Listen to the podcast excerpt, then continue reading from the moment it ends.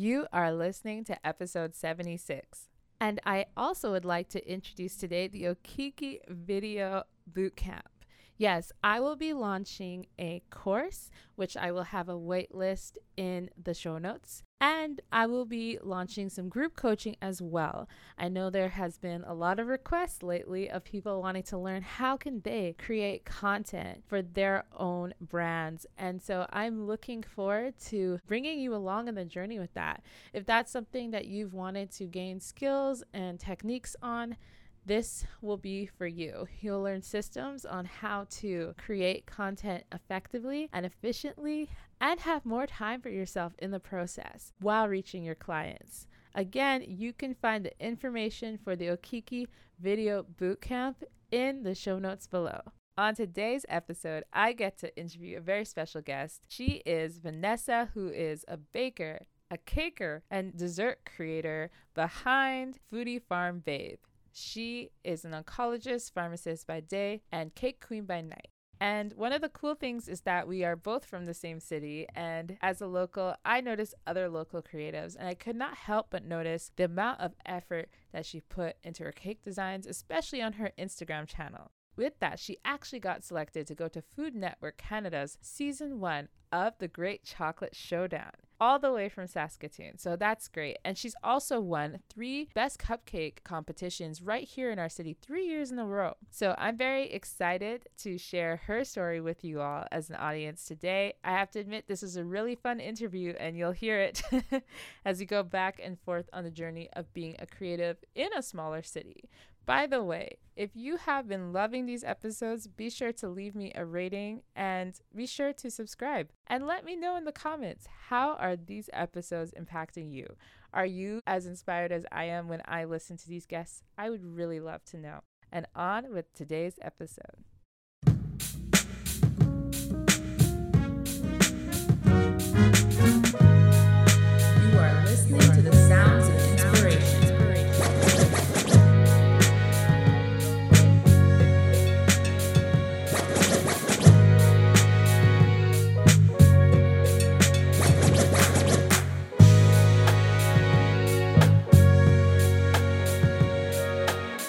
Welcome to the Okiki Podcast, where we make inspirational people known.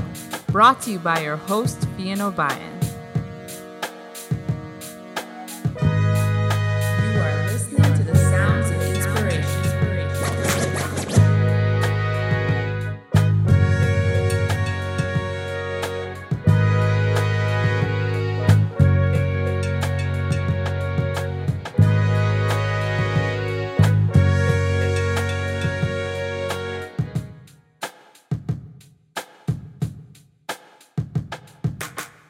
Hello, everyone, and welcome to the Okiki podcast. And today I have a special guest, Vanessa Liang, who happens to be an oncology pharmacist, a baker, cake maker, and also has gotten into making chocolates of all things. Um, so much so that she's actually on Food Network Canada's season one of The Great Chocolate Showdown, and she hails from Saskatoon.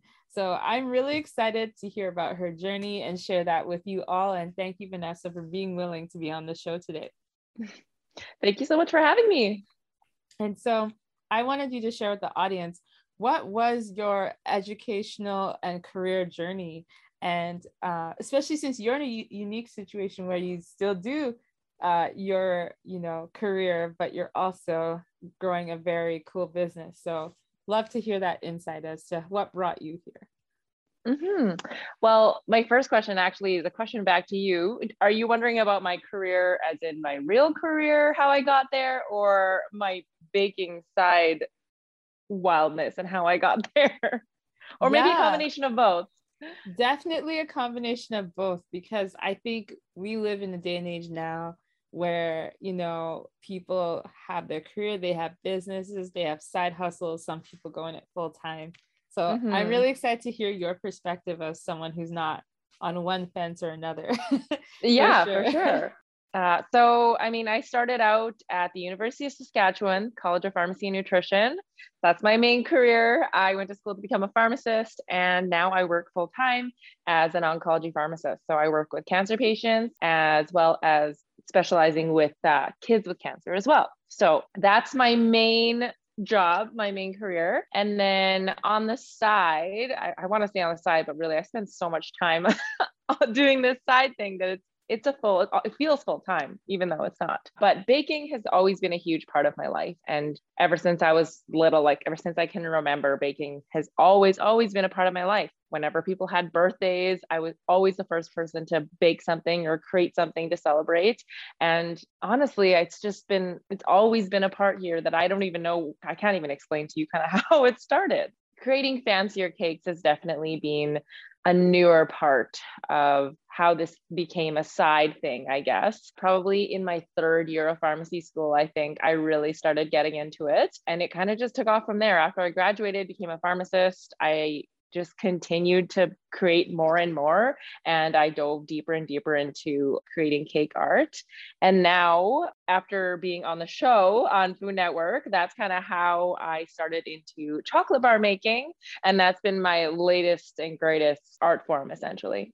For sure. I think there's so many pieces to pick up from that. So, especially your area of pharmacy, just to start with, I think that's really fascinating because it's not just, you know, and I shouldn't say not just because pharmacists are very helpful in society, but it's kind of beyond just filling prescriptions. Like you're dealing, like you said, with cancer patients and kids. I'm sure there's a layer to that of having some similarities of being interested in like nutrition and ingredients and then the fun side of it too. So it's kind of cool to see that overlap. And was the cake making kind of an outlet as well as you were dealing with some of these more serious challenges in your actual career? So the cakes that I create, I definitely on purpose think of designs and and try to create designs that are very very difficult and and end up being quite stressful in their own way, but it's a kind of stress and difficulty that makes me really focus on it. So the complexity of a design or whatever it is that I'm making that I'm creating I love that it's so difficult because it really requires me to focus on it so much that it takes my day away. So, my usual stresses of my workday, my career, even though I do love my job, it allows me to kind of escape in that way that brings me to another sort of difficulty. I, I can't focus on on both at the same time because they're both, you know, so complex and can be so overwhelming. So it's nice to have a different kind of overwhelming. I know a lot of people see what I do and they're like, wow, that's just like so much work and so stressful. And it is, but it is in a different way. And it, it allows me to kind of, like I said, escape from my stresses of my normal career um, in my day to day. For sure. Yeah, because that's very important work. And yeah, it's just something that kind of resonated hearing your story. And then also in going into the cake making, when did you start noticing that people were noticing what you were doing? I know you said around third year pharmacy. So was it That's like, kind of when I started, yeah. yeah. Yeah. So what was kind of the initiatives in like showing people like this is what I do and where were the areas where you were starting to really get feedback that you're like, okay, I can really grow this? I don't really know, uh, to be honest. I don't know when that kind of happened. I mean, I would say I really started to take cake making pretty seriously after I really graduated and, and got a job as a pharmacist. And mostly because when you want to do really complicated art and cake and chocolate, people forget how much time and how much, you know, it costs for ingredients and really specialty supplies. I mean, people always ask me like, where do you buy this? Where do you buy these types of things for cakes and chocolate? And, and the answer is never here, unfortunately. It's so hard to source ingredients here. Uh, it's always, almost always out of province super expensive shipping, everything like that. So being a pharmacist and having an actual job to pay for my art was was a big part of when it really I really got the ball rolling because at, at the very beginning I was like, oh my God, I, I can't buy this one jar of luster dust because it's so expensive. But then, you know, having an actual job to be able to pay for that kind of changed things up a bit. So it allowed me to have access to different resources and and different types of ingredients and, and bring really, you know, luxury and fancy ingredients into Saskatoon and use those to create what I'm making at the time. Cool. And I think that also could speak to people listening to this podcast, right, who have entrepreneurship ideas. And I think a lot of times, you know, especially before the pandemic, it was kind of like the all in was kind of what was advertised to people. But sometimes it actually does make sense to bootstrap and like invest in yourself and keep that nine to five and really put in the work, like you're saying, because some of it just really is high cost to get that quality that you want. Yes, exactly. And and even if the baked goods, the cakes, the chocolate and everything is expensive in a sense, without having that background of knowing how much time and ingredients goes into it, like that number is kind of meaningless. You know, you're like, oh my God, like $50 for a chocolate bar. That's insane. It's like, well, that took me four days to make. So like how, how much do you want to be paid for four days of work? Right. And yeah, it's just, it's really hard to understand. And that so many people are like, you know, when are you quitting your day job? I mean, it definitely helps that I love my day job, but I, even if it was in the opposite direction where I, you know, that cliche of, you know, quit your nine to five, go do your dream kind of thing. In that case that, that's still a huge decision that people forget to think about okay if this becomes my actual day job it becomes sometimes your 24 hour a day job and you don't realize that right? When you start to count the hours that you're putting in and the ingredients and the time and the effort, you're like, holy crap, I'm paying myself like $5 an hour, right? Like that that's not something people consider when when they think of giving up their day job, right? And for me, it's not just the financials, it's that I do really truly enjoy my day job. So I I I opt for both of them. For sure. And that's a very good situation to be in. So, as you got your career going, you were able to invest more into the cakes and go more into the luxury cakes, especially. And I have to say, maybe I'm not versed in this space in Saskatoon.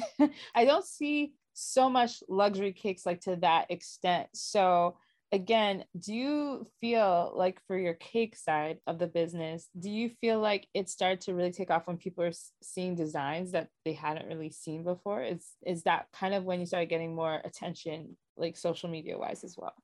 Mm-hmm. Social media wise, I, I think so. I mean, I don't want to say the market here, but like the, the population in Saskatoon and kind of what our, our genre is, I guess, in cake land, it is definitely very different from the bigger cities, right? We just don't have that community or group of people as big of, of a community that is invested in, in things like this, right? To most people, a cake is a cake and they don't really care how fancy it is. And even if it's not even fancy, it can be really fancy to most people already. And, and I do understand that. And I think a big part of it was just sharing what I was creating and, and sharing it truly, right? Showing all the processes is really important to me, allowing people to see what it takes to get from the beginning to the end, seeing that ugly before getting to the to the really beautiful and I think allowing people to see that part of the process helps them appreciate kind of how we get to that endpoint, right? And like I said, what I'm creating is definitely not for everyone. If not, it's for a very small subset group niche of people that really appreciate my art.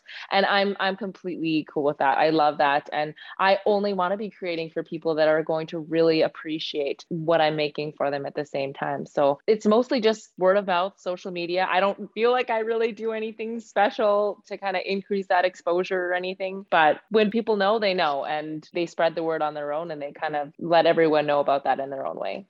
For sure. And in light of that, how do you stay inspired in that space, considering you're kind of in this niche? And like you said, maybe not, we don't have the same access necessarily to the ingredients like the bigger city centers or even, you know, other people. Mm-hmm to kind of glean off of. So, what keeps you motivated and inspired? And yeah, basically keeping up your craft while you're here.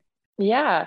So, I mean, the power of social media, I have to tell you, you basically have access to the entire world, everybody, what they're doing, what they're creating. There's definitely not a shortage of inspiration. I love to follow cake artists from everywhere around the world there's so many talented people out there. It's just unbelievable. And then, kind of bringing it home outside of social media, I actually lean to my husband for inspiration because he thinks very different than I do. We're both very different people. He's a more very logical, I would say, not less creative, but different creative, where he will be like, I'm not creative. I can't decide on colors. I can't do this. Whereas, like I said, we're very, very opposite in that regard. But when I'm asking him for inspiration for a design, he will come up with something that I would never, ever think of. For example, he would want me to create something that's cement symmetrical and cantilevers off in, in a certain way that would actually be very beautiful as a cake design, but definitely something I would never think of. So there's like I said, two sides to it. At home here, my inspiration is to look at non-cake inspiration. So my husband is non-cake inspiration.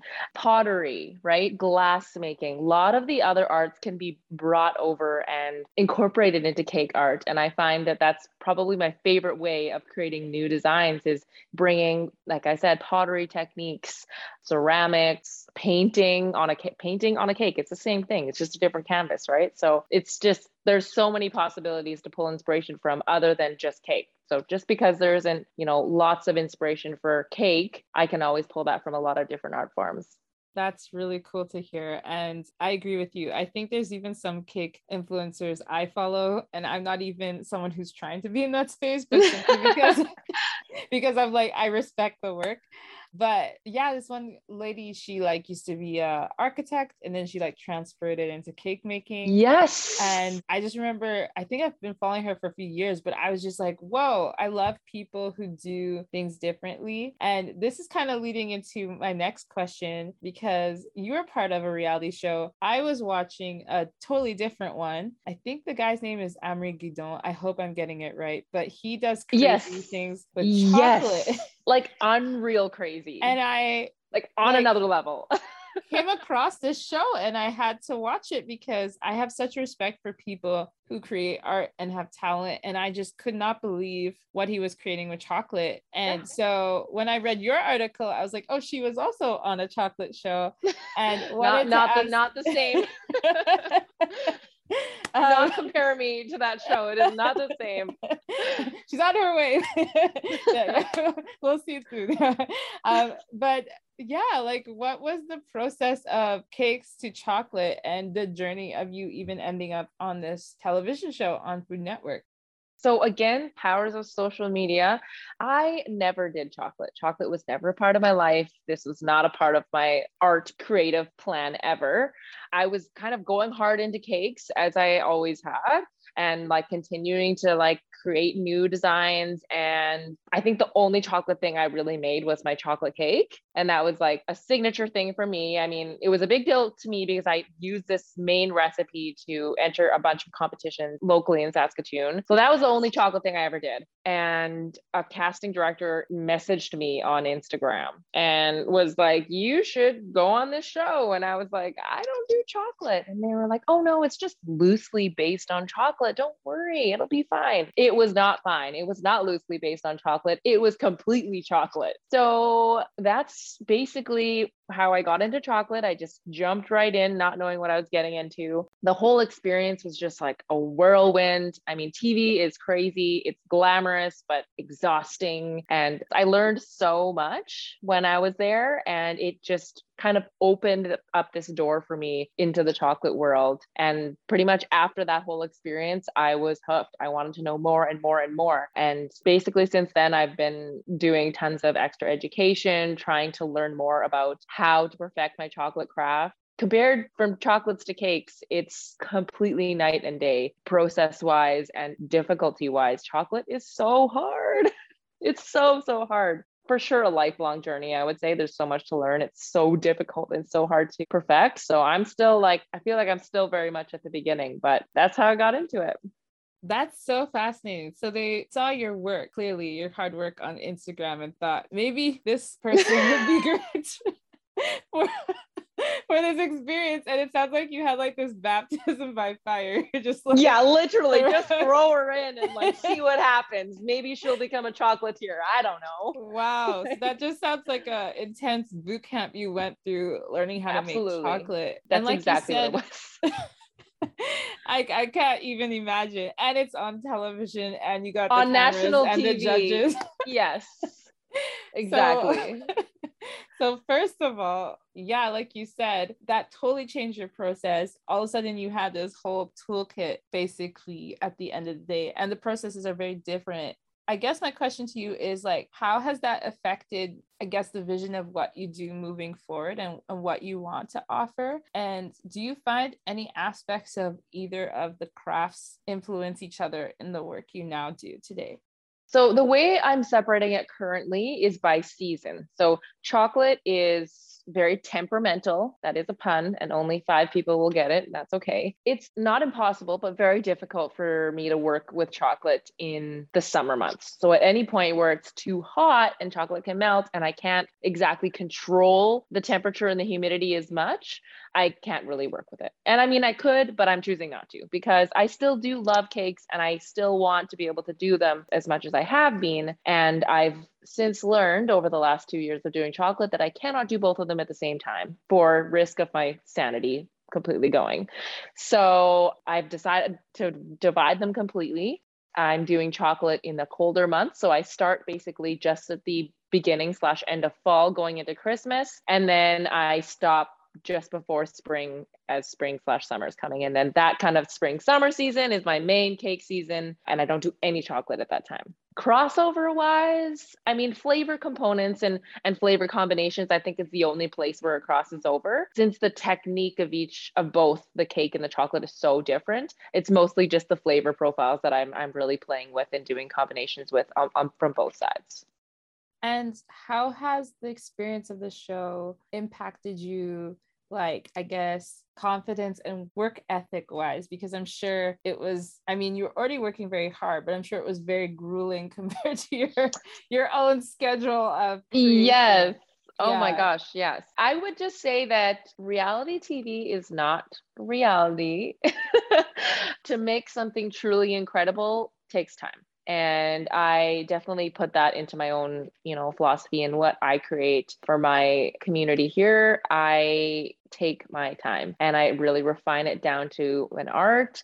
And I guess the one thing I would take from the show is that it doesn't take 90 minutes to make what I make. And that's not something I want to bring into to what I'm creating because it's not real and it, it doesn't portray an adequate, you know, picture of the art itself. It kind of it kind of dumbs it down, right? It's like, oh, you can make this super incredible, amazing thing in 90 minutes. It's like, well, you can't but we're going to make it seem like you can right? And i don't want to portray that picture. I want people to see it how it is. I want them to see the process true to how it works. The fact that it does take three to four days of process to make you know a, a chocolate bar um, that i'm creating. So it, it, the good with the bad right I'm sure also having had this experience, there's a fair bit of exposure that comes with it. I guess I have two questions. Where can the audience actually find this show to, especially if the Saskatoon audience listening wants to support another local?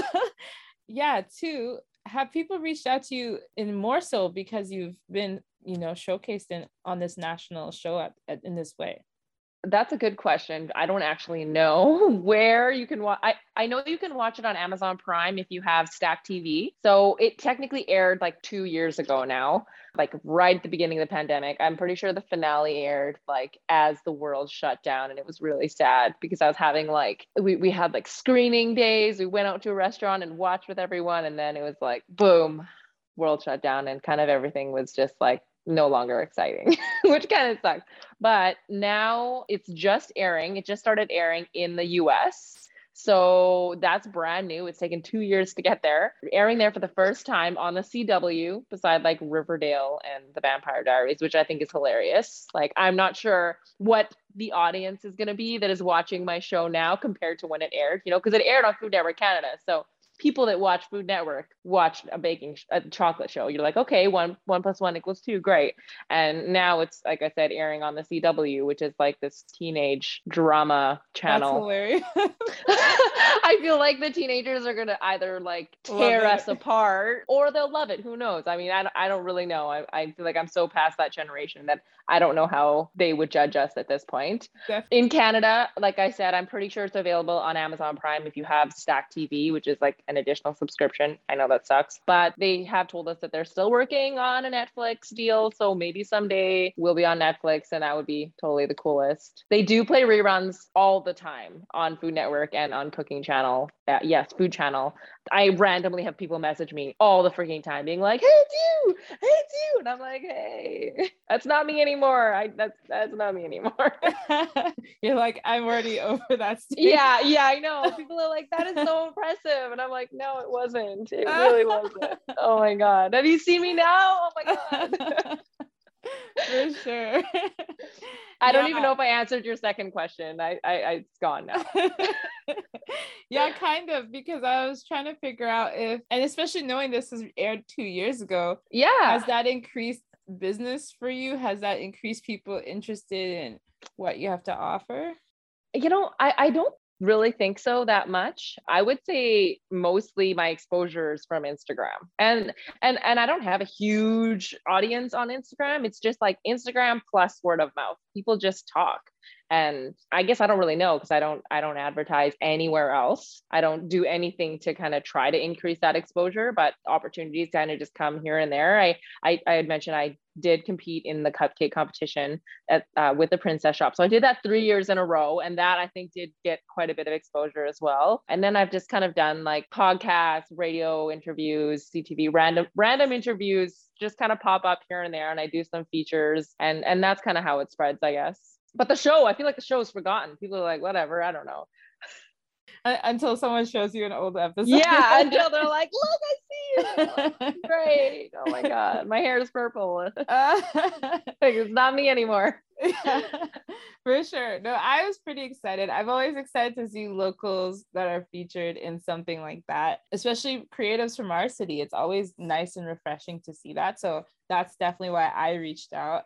And I guess in light of what you're doing today, where do you see this in like two or three or five years, even, especially considering that you actually love your nine to five? I know. And I think my husband asked me this like a couple weeks ago. He's like, Do you have like a five year plan? Like what what do you what do you want to do? And I was just like, Oh my God, I've never stopped to think about this before. I've just been like rolling with the punches and like this is the next thing I'm doing. This is the next thing I'm doing without really like any sort of view or a bigger picture. And to be honest, that is my answer. I have not really thought about a bigger picture. Combining my my day job and this, I guess the first thought I think is that I would want to work less. So don't I don't want anyone to get any kind of wrong ideas that I want to quit my day job to do this. It's just that I'm working full time, averaging about it's like 37, you know, 40 hours a week and then I come home and the extra time that I have, I use to do, you know, chocolate or cake or whatnot. So the only time I have to do this is essentially nighttime and weekend time. So any of my normal life things like still going trying to go wall climbing two to three times a week. I play on a volleyball team, you know, once a week for 3 hours and then we have, you know, Monday night dinners with my family. So it's like there's only a couple hours in my day left that aren't doing any of those things and and I think that it's not really sustainable for me long term. I've been young and great and I still feel young and energetic, but I know that this is not something that I is healthy to do for a long time even though I'm like feel like I'm really crushing it right now, I think I need to think a little bit more if I were to have kids, how my life would look like. And if I were to continue at the pace I am now, what that would mean for my mental and my physical health. So I, I think my goal is between my two, I guess, careers and passions is, is to work a little bit less in terms of hours and just so I can balance what I'm doing in my passion a little bit more. Because I can stay up till 3 a.m. and eat ramen noodles, finish the cake, and then have a nap for two hours and fit and then like crush the next day. But like it's probably not healthy, you know? Like I know that. I should like retrospectively look in there and be like, yeah, maybe you should do that for the rest of your life. I don't know that's definitely the challenge. Like when you're multi passionate and you're young and you're like doing everything. And yeah, I can definitely relate somewhat to what you're saying. I mean, for those of you listening, we're doing this at 8 p.m. on yeah, a Thursday night. Exactly. Because I'm very passionate about podcasting on top of the other things. I, so we sound very similar. and it's just yeah. a matter of like, yeah, like you said, like reining it in and figuring out, okay, what do I want to focus on? Where do I want to balance and all of that? So I feel like that's like the lesson of life. So definitely yeah. can relate to that. Exactly. And the final question is what do you value the most about the position you're in today with your career and these businesses that you get to lead? Well, with, with my main career, of course, it's just, it's so rewarding. It is truly very difficult. It's regular hours, but long hours in the sense that it takes a lot of mental focus. A lot of people hear cancer and they're like, oh my God, that's so sad and terrible. And it must be so hard to work. And it's like, that is like just a tiny cherry on top of the ice cream, you know, like that part is difficult. And and the whole job itself is in itself is, is very mentally straining and, and mentally challenging which is a reason why i love it right I, I want to be able to exercise my brain in that regard but it's just difficult in so many so many different factors right? In cake land i guess it's like like i said i bring that difficulty on myself.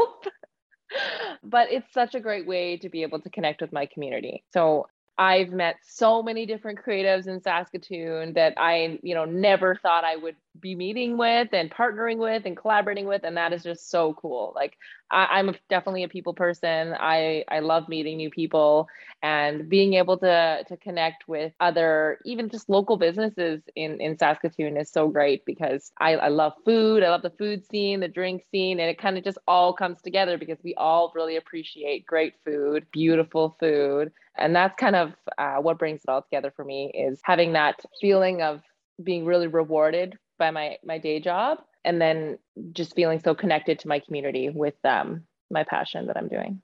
Yeah very cool answer. And it's it's interesting to see how both have a type of purpose uh, mm-hmm. yeah in your life for sure yeah, I just want to say thank you so much, Vanessa, for this interview and sharing your story. And to be honest, it was super fun for me too. because I, I just felt like there are so many things where like, hmm, yeah, I can relate to that. Sure. She's crazy. Yep. Yeah. Great.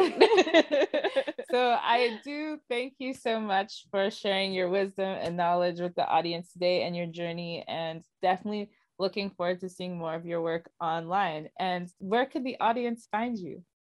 Uh, where can they find me? Well, my I only have time for one social media. that's what I've decided. That is my like boundary. I'm like one social media on Instagram, and that's Foodie Pharm Babe, and that's farm with a ph because I'm a pharmacist, not a farmer. Foodie Pharm Babe pharmacist, and then I do have a website www.foodiepharmbabe.com that's essentially kind of like a little bit of a portfolio, highlights what I do, what I've created. And that's been kind of my main place for my chocolate bar launches, essentially. So, yeah, social media, Instagram, and my website. And that's pretty much it. awesome. Thanks so much again. Yeah, thank you so much for having me. That was great.